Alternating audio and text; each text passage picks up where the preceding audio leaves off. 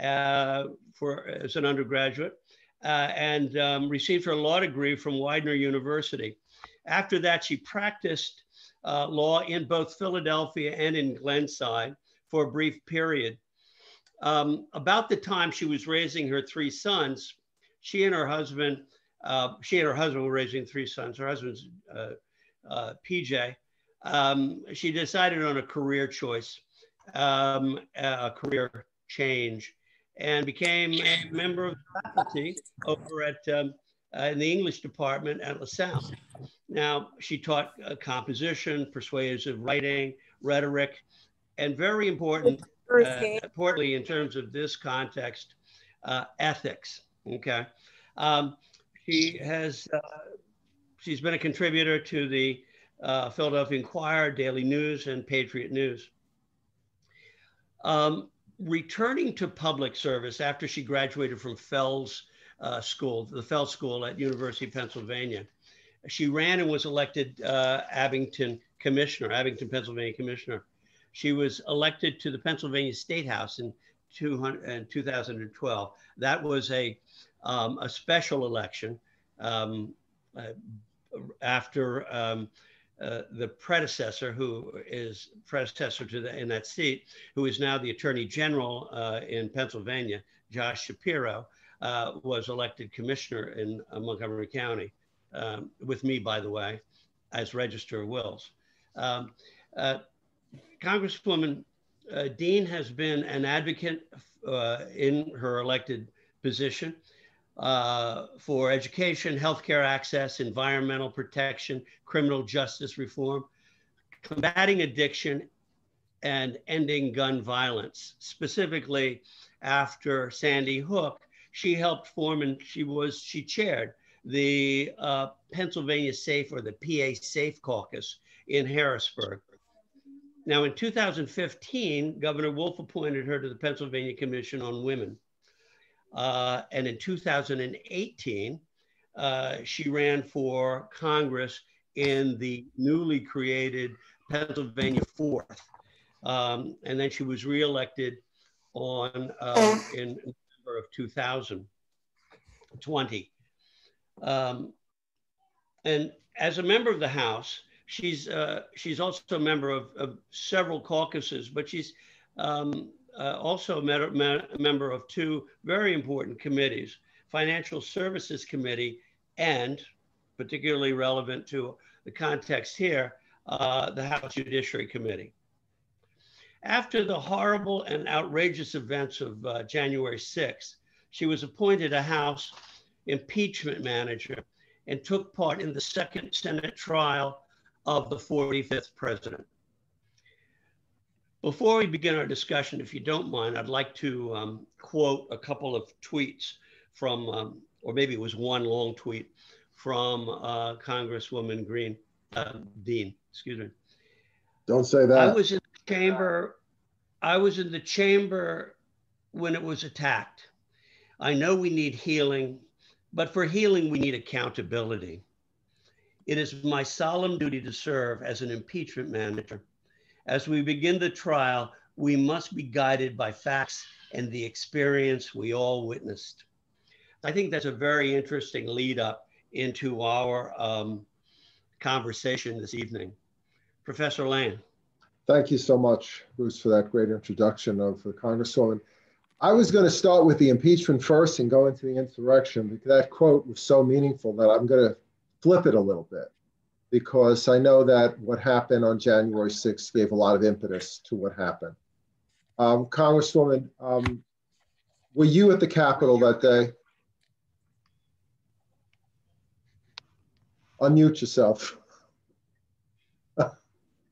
thank you. Number one, thank you, uh, Professor Lane, Professor Haynes, uh, for inviting me tonight. Um, when Dee Bruce called me, texted me, however we communicated this invitation, uh, I was so pleased to be able to join you. I am a former professor, so to be here with you, uh, with the Arlen Specter Center, Thomas Jefferson University, uh, it's just an absolute uh, honor and privilege. And I, I look forward to give and take and learning from all of you in the room.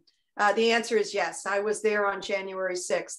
Uh, I was excited to be there. I, I knew that for the first time as a member of Congress, I was going to participate uh, in this important constitutional day, the certification of electors uh, for the for the uh, election of the president. So yes, I was there. I literally had asked my staff to stay home.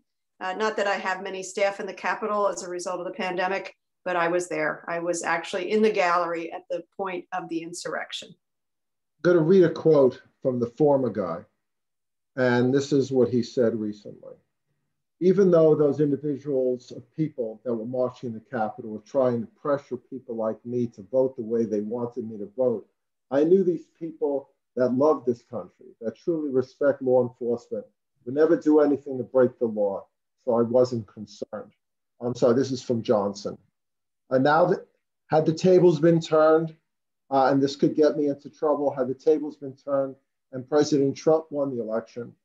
And those were tens of thousands of Black Lives Matter and Antifa prote- uh, protesters.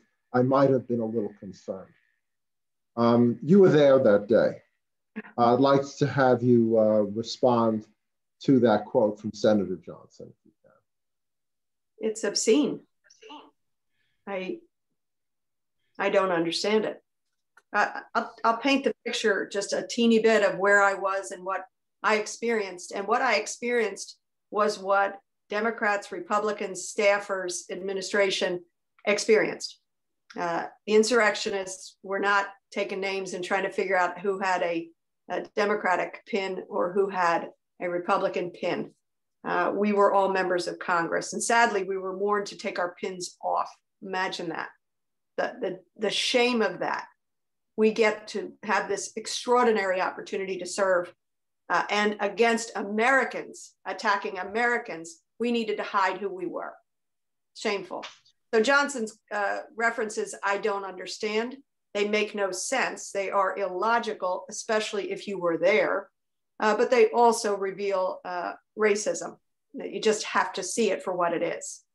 Um, I was there. It was January the 6th, I was preparing my remarks because Pennsylvania, you know, was among the states that was definitely going to be among the challenges. We knew we'd be late in the night, uh, but I thought what I'd love to do is go over and see how this works. It's a, after all, it's a joint session of Congress that also included the vice president of the United States, the former guy's own vice president.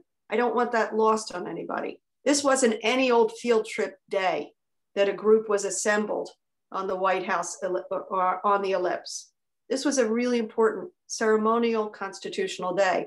So I went over at around one o'clock when the arguments began to hear what it sounded like, the, the arguments in the case of the state of Arizona. I then was talking to Co, I think, who is on here, and saying, I want to go back to the office. Nobody was in it, but I want to go back to the office and finish my remarks for later this evening.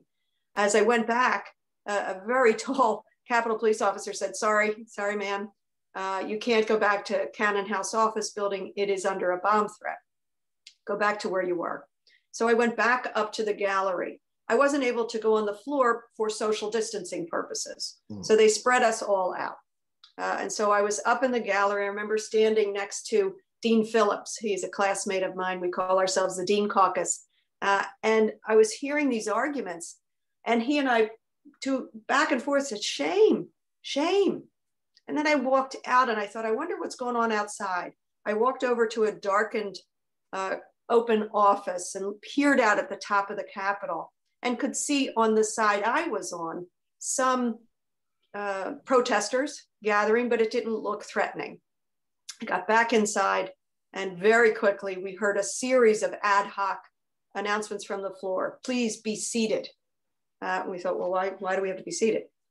Um, then right after that, please prepare to kneel or lie down on the floor. With that, I moved down to the front row of uh, the gallery, thinking that front row, that wall would be a shield. I don't know what I was shielding myself from, but uh, so after that, we then were told to take out our gas masks. I didn't know we had gas if masks. If I could stop you one second because you're saying so much.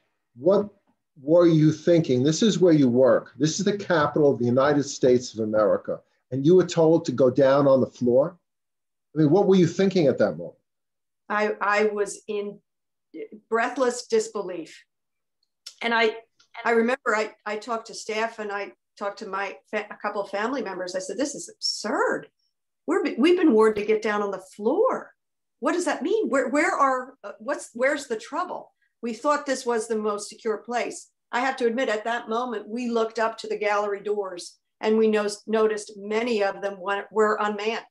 So we thought, you know what? Somebody could be breaking into any one of those multiple gallery doors, uh, not to mention the doors of the floor. So at first, Evan, my, my instinct was this is madness, but I will drop down. Mm-hmm. When they said take out your gas masks, I, I didn't know we had gas masks. They warned us they were under the seat. Uh, mm-hmm. strangely, they are cellophane wrapped three times. Uh, we had no warning of how to do this. They're all helping each other unwrap them. Um, I remember looking over uh, and uh, Veronica Escobar, one of my classmates, was wearing a beautiful white jacket. And I'm down and I'm hollering to people to get down. And I could see that in the line of sight, it, it's like a shooting gallery, that she was going to be such an obvious target. So I'm screaming at her. She's trying to put on her gas mask. Get down, get down. I'm calling Lucille Roybal Allard next to me, come over here, trying to undo the gas masks. And then they said, put on your gas masks. They have pierced, they are as close as the rotunda. They have sprayed tear gas, wait for further instructions on how we will get you out of here. At that point, were you fearing for your life? The, re- the, the moment I thought I was truly in danger was when I heard, it still gets me. Uh, I kept thinking, come on, this is a chamber. Uh, uh, but when I heard the pounding on the doors, those doors that if you've watched any movie that involves, or if you've watched uh, the president give a State of the Union, he or she walks through those gorgeous ceremonial doors. Uh, when I heard the pounding on the doors and the piercing of that glass, I thought we are in trouble. Oh my God. The thing I've been thinking about is the Republicans, Democrats, were there Republicans and Democrats, or were you just a bunch of scared people at that point? We weren't Republicans. We weren't Republicans. Hustled out of there. Uh, I, I didn't care whether I was running next to a Republican or a Democrat. Um, gas masks on. We were hustled in a very um, unplanned way. Uh, first over to Rayburn Cafeteria, which was an absurdity, but we were running in those corridors, those underground tunnels, uh, as a mass of people. Also, in the grouping with me were journalists. Um, I remember when we got to the Rayburn cafeteria, which we all said is an absurdity, this floor to ceiling glass, this is nuts. Uh, somebody at the door said, members only, members only. I said, well, where are staff supposed to go? Where, why, you got to close the door on them? It was nuts. So uh, we weren't Republicans, we weren't Democrats. We were then moved to a more secure location and we were all together. And then there, there was an apparency of, of uh, sometimes you could see party in that room, which was sad. Really? Tell me about it. Man, let, me, let me break in here. Go ahead. At what time? At what time um, did you get the news that you were going to reconvene? And how did how did that news make you feel? Do you want to do it, or were you glad that um, you were going to overcome this. Thank you for that question. And I want to tell you, when we all got into what now is known, we were in the Ways and Means room, but we were literally warned do not, you know, you're talking to your family members, don't tell them where you are, tell them you are safe. We don't want the press to know. We don't want, obviously, the insurrectionists to know where you are. Uh, and very, very quickly, uh, Bruce, Hakeem Jeffries next to Liz Cheney, almost shoulder to shoulder, stood at the front of that room, put microphones up at the hearing desks, and said, you know, what they knew, which was very limited at that time. We had no TVs, by the way. So 200 plus people are in this room. We have no idea the magnitude of what is going on outside. But they both said the same thing. Uh, we will, you know, we'll be sure to be kept safe. Uh, we will do this together and we will go back to the floor and complete our constitutional duty. Hakeem Jeffries said it as our caucus chair. Liz Cheney said it as their conference chair. Uh, so that to me sent the absolute right tone. We are not going to be deterred, uh, even by an insurrection, a deadly, horrifying, terrifying insurrection. So I was delighted. I want to get back to the former guy for a second, what he recently said. He said it was a zero threat right from the start. Some of them went in and they were hugging and kissing the police and guards. What is your response to that?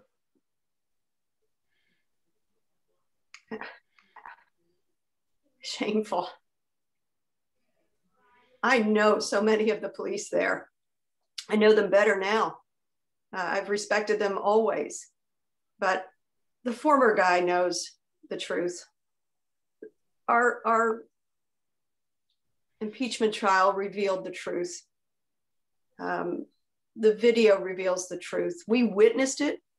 We suffered it. The world watched it. You all saw it. Um, it, was medieval, were, was some of the words that were used.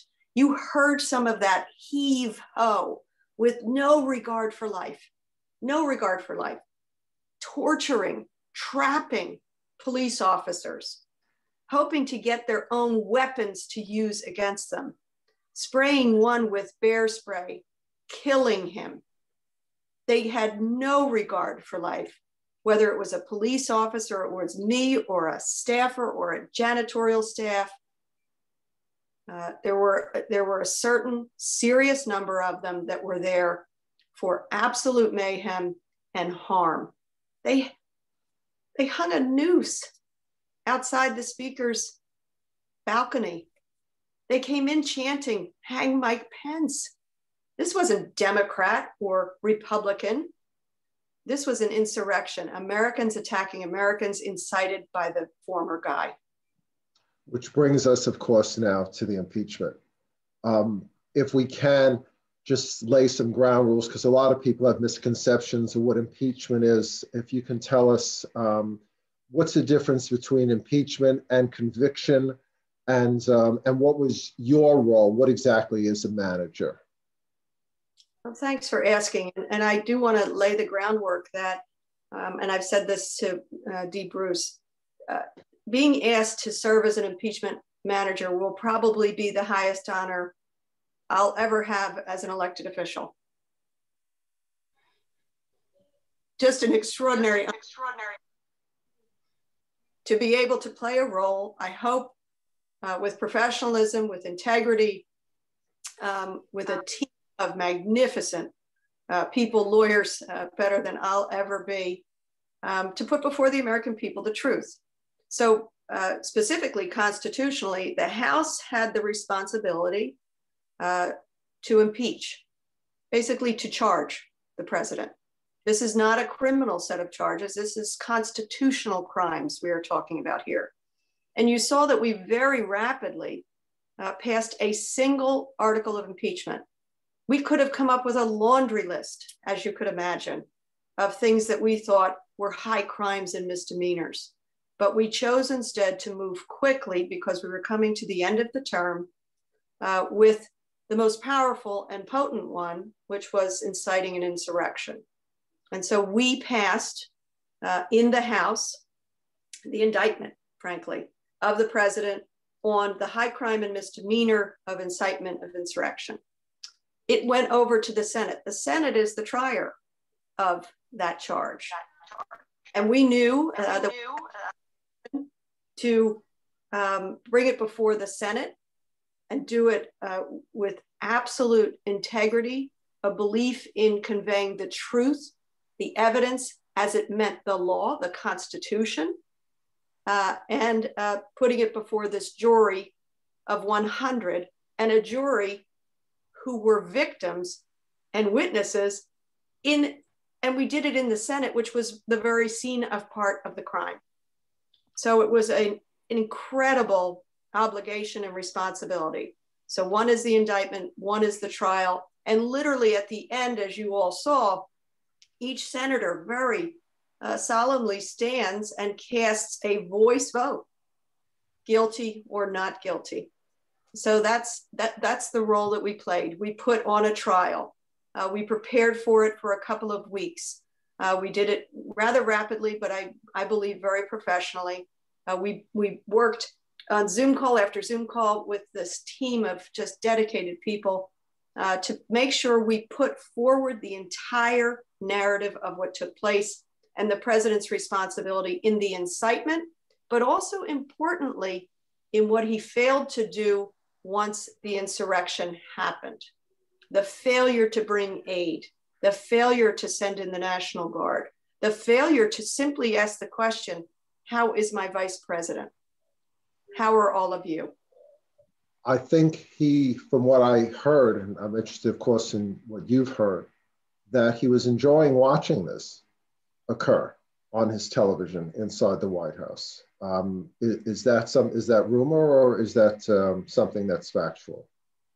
I believe that is factual. It was corroborated by several persons who said he was puzzled why others within the West Wing weren't seeing this as uh, something to watch, something good.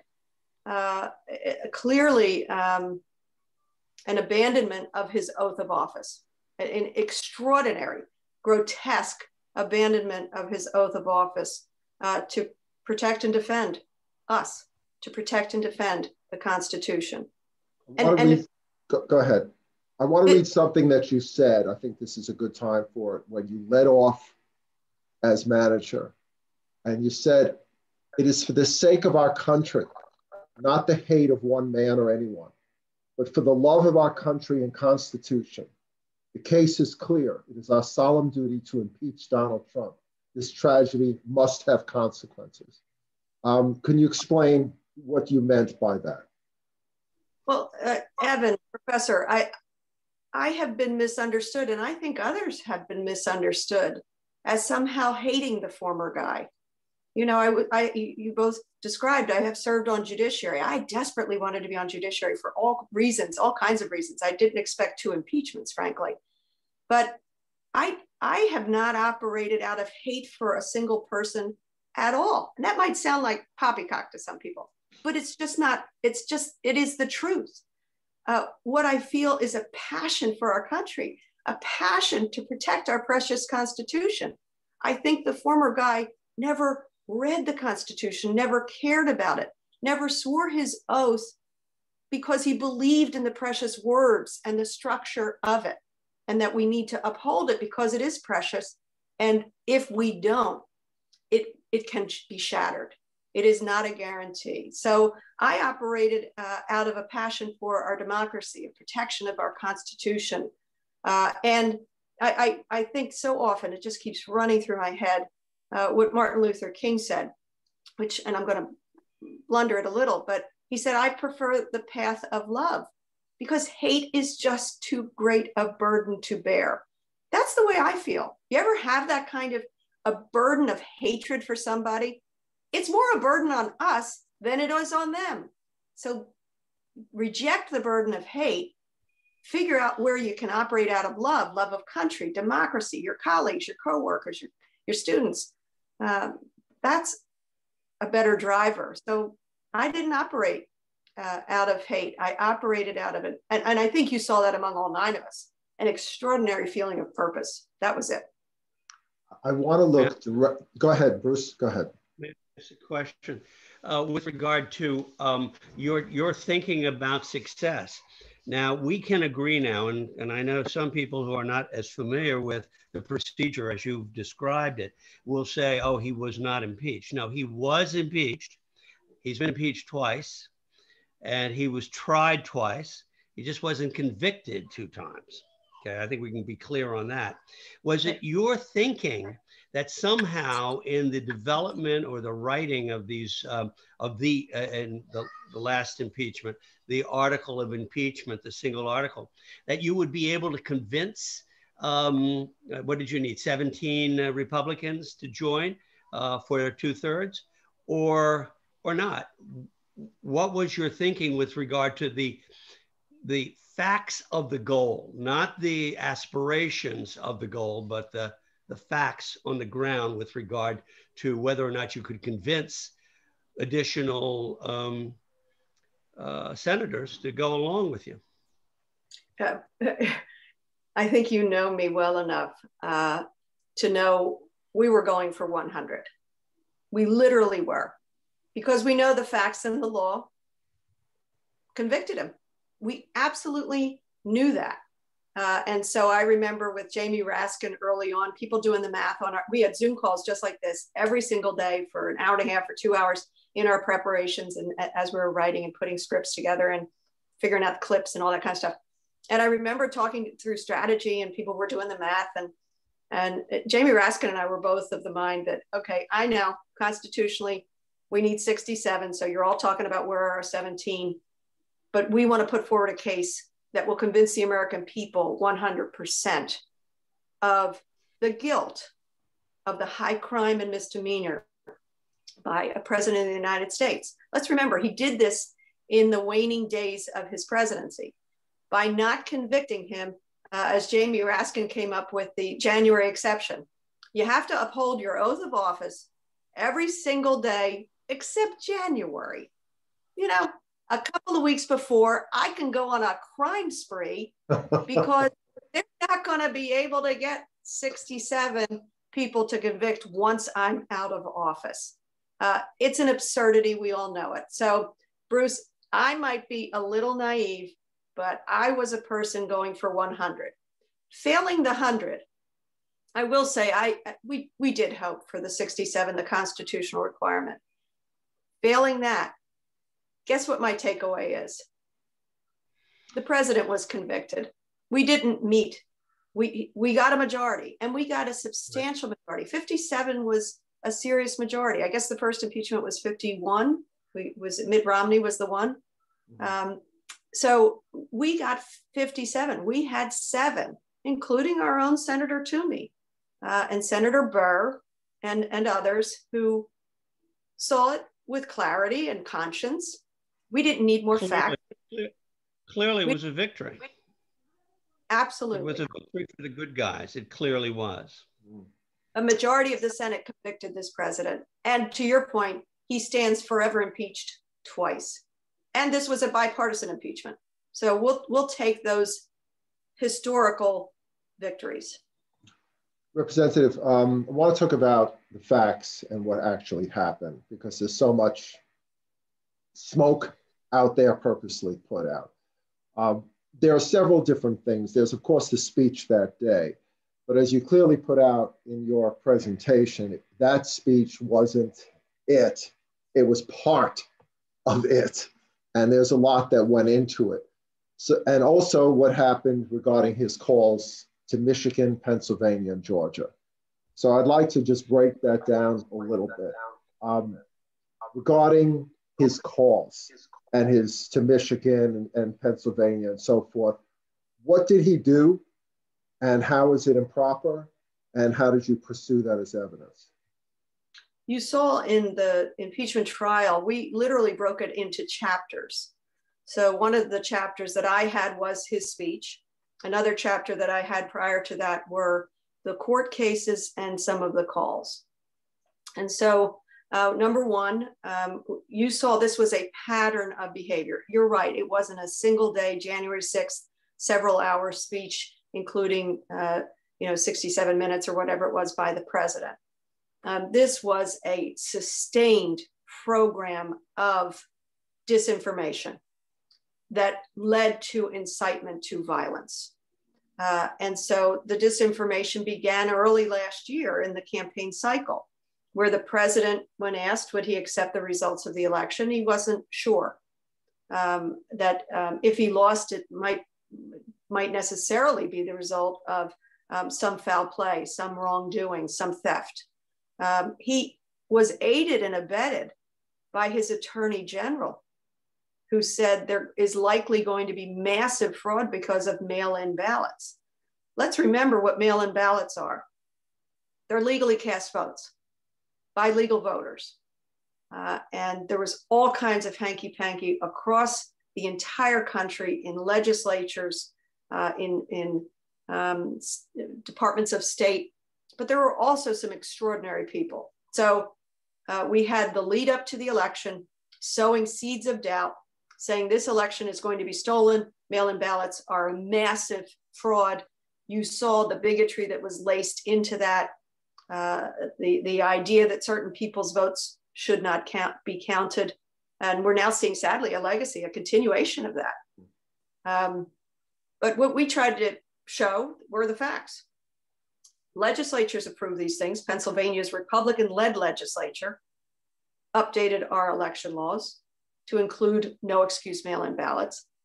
Once the election took place, you saw Republican legislatures tried to block the pre counting of votes or the pre opening of votes. So there would be this appearance of a win by a Republican because tens of thousands of votes had not yet been opened who had been mailed in and legally cast.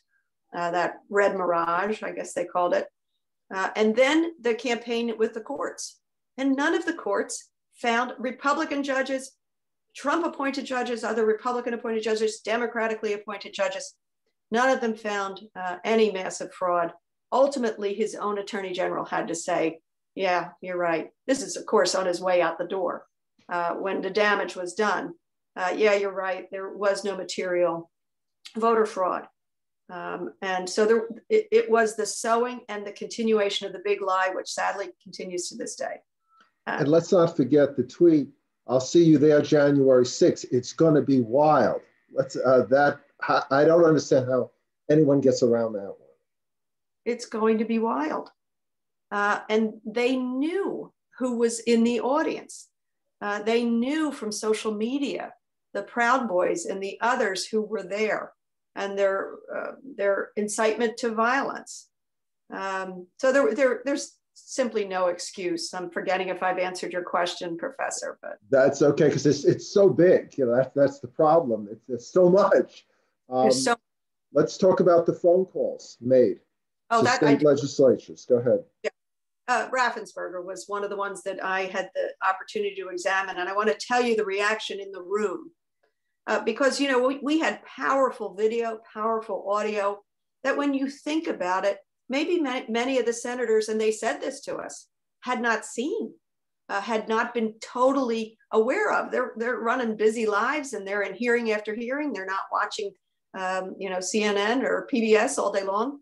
And, and so let's take a look at the particular phone call to Secretary of State Raffensperger, Republican Secretary of State Raff- Raffensperger in Georgia where the president over and over and over again pressured. And he said, uh, I, I just I just- need to find me uh, 11,000, I think it was 280 votes, or maybe it was 780 votes, um, because he had lost by 11,779 votes. The transparency of that. I was speaking at that time. The lawyer in the team sitting at the dais next to me as I came back, and I heard sort of a gasp among some of the senators. And literally, she handed me a note and she said, I, I saw two senators say, I can't believe that. He's going to go to jail for that. It, it was so obvious. Find me the, the exact number of votes plus one, and you will have done your job. He threatened him. So what we what I also wanted to tell was the story of people doing their job against the powerful threats and intimidation of the former guy. Uh, and, and Raffensperger stood up. His family faced death threats. He stood up and he did his job and he was undeterred. And he said in an op ed, you saw, he, he wrote, I supported this president. I voted for this president. I contributed to this president. And he threw me and my family under the bus. And I think what our listeners have to understand, which they may not, is the incredible power just of the office of the president. Yeah. Um, having, no matter who that person is, having a president call you on the phone, the person who has the power of the attorney general's office, the, the power of millions of tweet followers and so forth, calling you, that's a heady thing. Um, Inviting you to the White House. He invited state legislators from Pennsylvania to the White House to see if he couldn't convince them to change their minds on the certification of electors. That's a that's a powerful pressure, heady and powerful, especially if he's the president of your party too. You want to believe him. Um, the same thing happened in Michigan.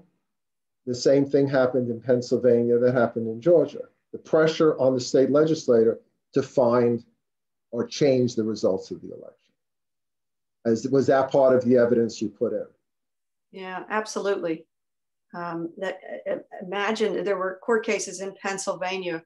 Um, one that I quoted, I wish I had it in front of me right now. It was very beautifully um, uh, uh, ruled upon uh, by the judge, um, but showed that even the the argument about disenfranchising even a single vote was unacceptable. But the argument that the Trump campaign or representatives for Trump uh, and, and others were putting forward was an argument to disenfranchise millions of Pennsylvania voters. Uh, so that on its face is so grotesquely wrong, and the judge wasn't willing to do it in the absence of any proof. Uh, you heard the president's attorney, uh, Mr. Giuliani, when asked, Are you presenting evidence of fraud in this election? He said, No, we don't have it. They had to stipulate that they didn't have evidence of fraud. But the, the judge's point, and, and it was case after case after case, state after state, was you're asking me to disenfranchise a single voter, or you're asking me to disenfranchise tens of thousands or millions of voters. Uh, it's the most un-American thing that a judge could do, and I'm not going to do it.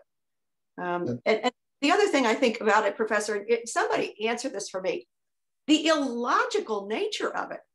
If they think the ballot was improperly cast for the president, what do you do about the Republican congressman who won as a result of that same ballot? Because we're all on the same ballot, folks. So are we tossing them and their election results out?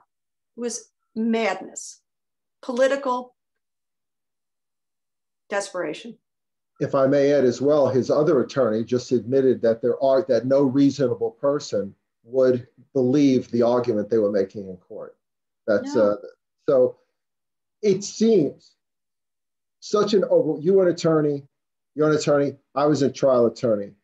Uh, Bruce is an attorney. We're all attorneys here. I, you know I how case, covering attorney. whatever. But here's a case of overwhelming evidence. Yeah. No real defense at all is put on. And yeah. yet, 43 senators vote no. Do you have an explanation? And I want your reaction to that. You know, we were in a press blackout while we were preparing for the trial and in the trial, self imposed. We decided we didn't want to be distracted. But that was the question. That was the question uh, immediately.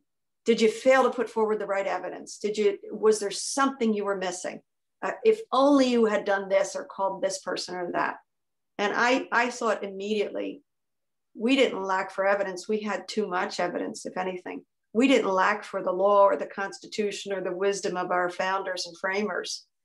We lacked people with a conscience. Uh, we lacked 43 people with a conscience. They know right from wrong. They're, they're the highest elected officials in our nation. If they don't love our Constitution and believe in the importance of keeping a, a, a check on a, president so that the president does not become a dictator or a king, uh, an autocrat, what are they there for? So, in essence, I'm meandering to say, I cannot, for the life of me, I can't understand how those 43 they have to recognize that's got to be one of the most important, if not the most important vote they will ever cast. And they got that so very wrong. But maybe you professors have a better answer for me from a, a different. I have a thought. Bruce? I have a thought. Don't forget now, um, uh, many of these senators claimed that it was this was an unconstitutional proceeding, right? He's out of office. This is beyond his, um, his tenure.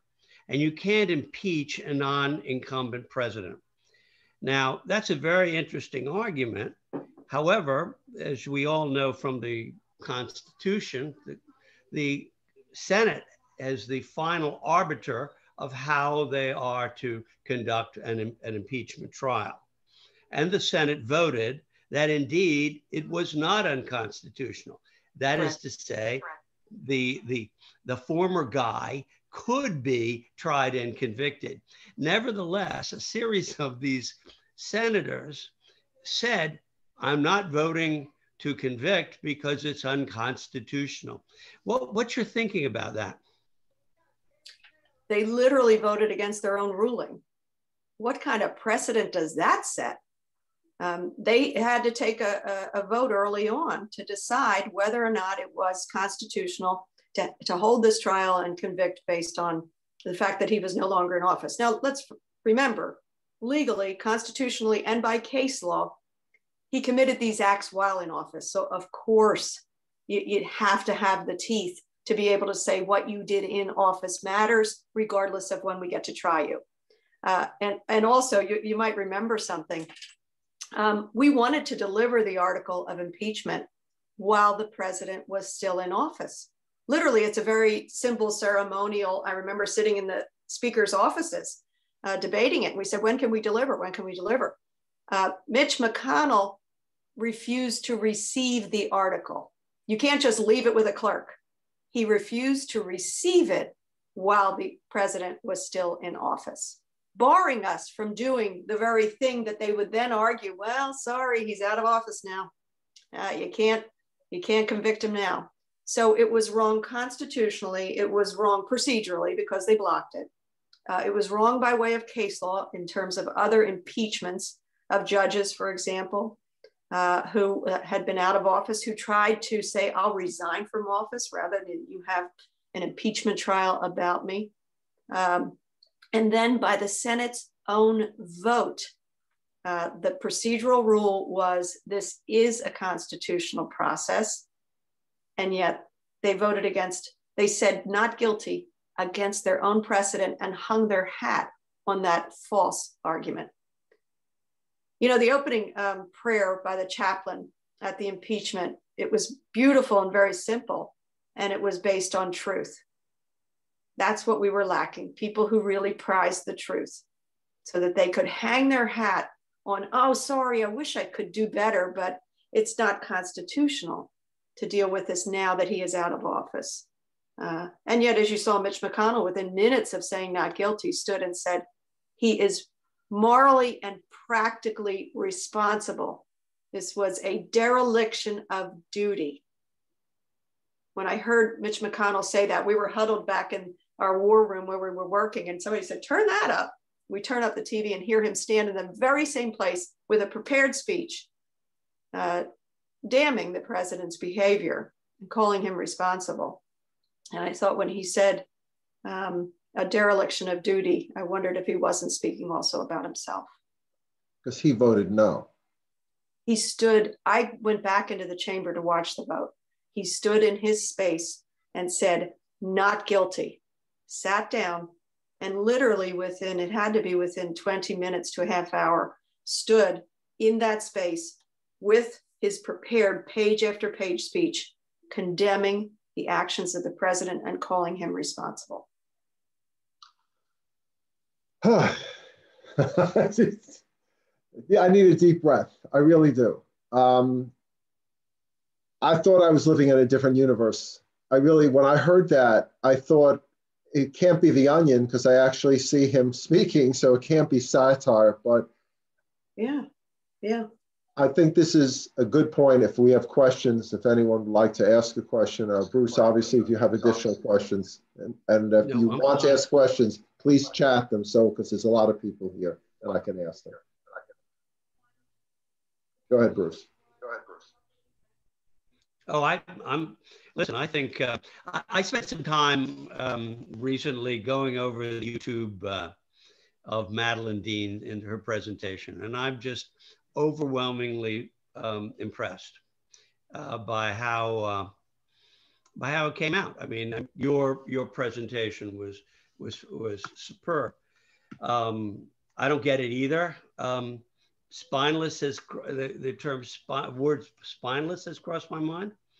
Um, but you know, this is uh, politics, and some people are concerned about their constituency, regardless of what his, the what history books are going to be saying about them.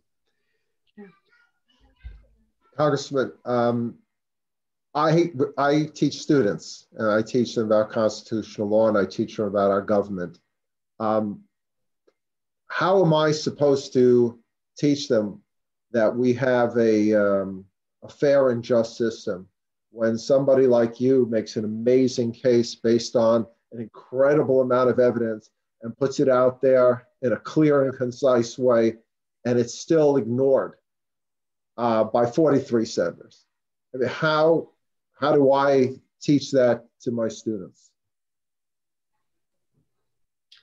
Well, um, I don't know. I, I am a glass half full kind of a gal. And, and so I remember when we huddled back right after the verdict, Jamie Raskin, who I, I can't say enough. If you have uh, any time, just replay his arguments um, and what he was dealing with in his own life, how he came forward uh, in this role. Nancy Pelosi, when she appointed him, said, uh, The times have found us, and the times have found Jamie Raskin.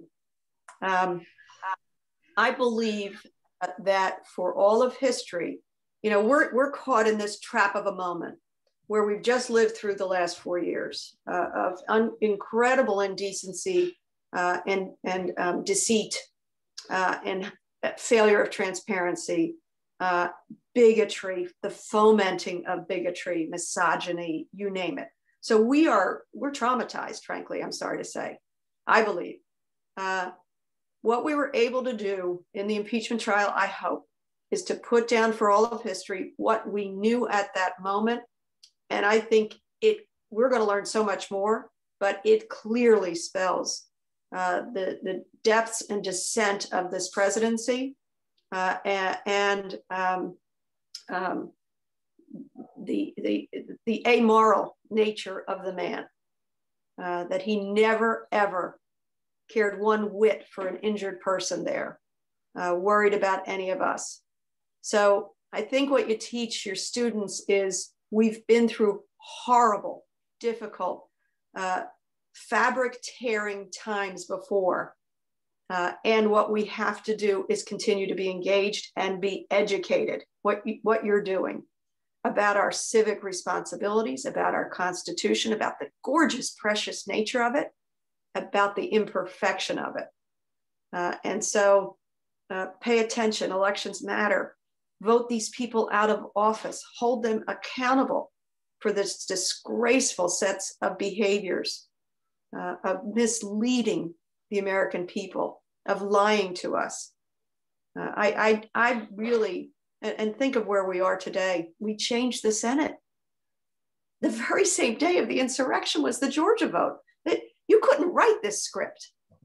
Uh, what a difference that election made. Uh, no wonder the president was quite upset. Uh, the former guy, I should say. I have a really good question from Michael H. Mike, you want to unmute yourself and ask it?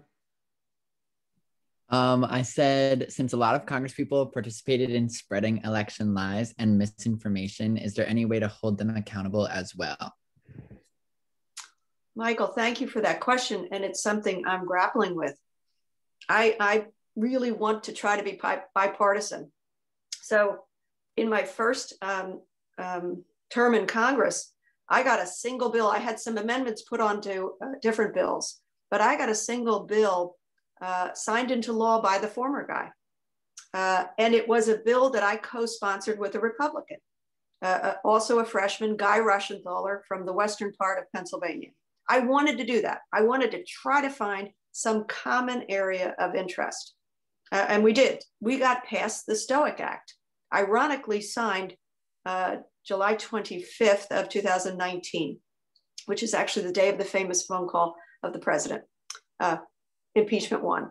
But we got a bill signed, uh, and a bill that's worthy. Uh, Stoic has to do with um, um, the high rate, sadly, of suicide among law enforcement uh, police officers. So this is grants to police departments for best practices for themselves, for their family regarding PTSD to try to tamp down on the high rate of suicide. Suicide is greater than line of duty deaths for police officers.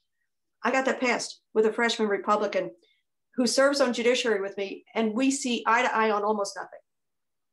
But to your question, Michael, what do you do after an insurrection? When we came back to the floor at two in the morning or 1.30, 2 o'clock in the morning uh, on January the 7th, and had to vote whether or not to certify the electors, those who voted against certification of electors when they knew that it was unjust and unfounded. I, I literally sat with my staff and said, by Zoom, by the way, and said, uh, we have to make some decisions. I will not, this is my personal decision. I don't, I don't know what others are trying to do. But I said, I will not lift up legislation in a co sponsorship way with someone who voted for insurrection.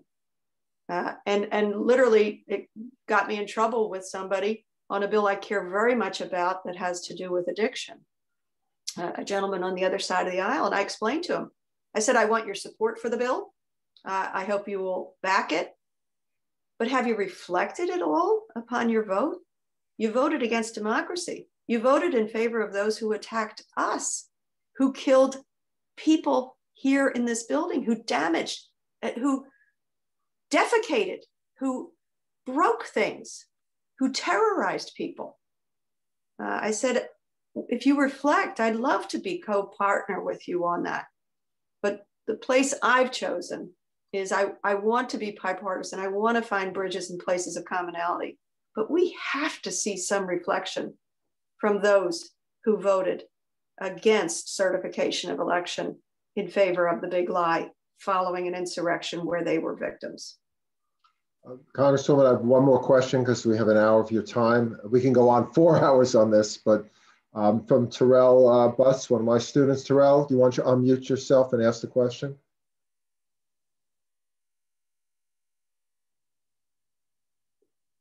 I'll ask the question for if she can't get to it. She says, how do you think this is going to affect the way other countries view us, the insurrection? Really great question. Uh, you saw right away. Thank you, Terrell, for that question. And that's a really important thing to think about. I bet all of us thought about that throughout uh, the tenure of the last administration. Uh, I worried about our relationships around the world, first as a state representative, but then as a member of Congress and the deterioration, tearing down of our credibility around the world, breaking agreements, pulling out of agreements, not basing anything on the truth, um, lifting up foes, uh, disrespecting allies. Um, but that day, I think it was really heartwarming um, that other leaders, other uh, countries' leaders came to us and to our defense and argued for us. Uh, I, I, remember um, um, the leaders of France and Canada in particular saying how much they, they admire American democracy uh, and were so scared and worried for us and stood by us. Uh, so um, maybe in a terrible way, it was a way to renew our relationships with other world leaders because they could empathize with the attack that we had been under. And, and Fortunately, we made a change in this election, a decisive change, not to reelect the person who didn't give a damn about our democracy. Um, so I, I see us on a path to rebuilding relationships and rebuilding our credibility around the world. We have the, the power and the ability to be uh, a global leader. It's also obviously a very serious responsibility. Um, but I see it as that horrible dark day as a pivot point for other leaders to come back to us. I want to thank you so much for an incredible hour. This was riveting, it was informing, um, and it made me feel a little better after feeling that day. my, my body shook that day. And thank you so much, uh, Bruce, for bringing her, the Congresswoman, to us. Thank you so much for that. It's been my. Well, she's, she's spoken she's spoken in, in, one of my classes. So if you take my class, you might you might hear her again. invite, invite me back. And I'm the I'm a former professor, so I'd rather hear from all of you. So next time, I'm I'm going to sit there and take notes. All right, we can do that. We can do that. Right. Thank you, Professors Lane and Haynes. Uh, Thank and you my, so much. Thank you very much. And so nice to see so many friends up here. Good night. Good night. Good night.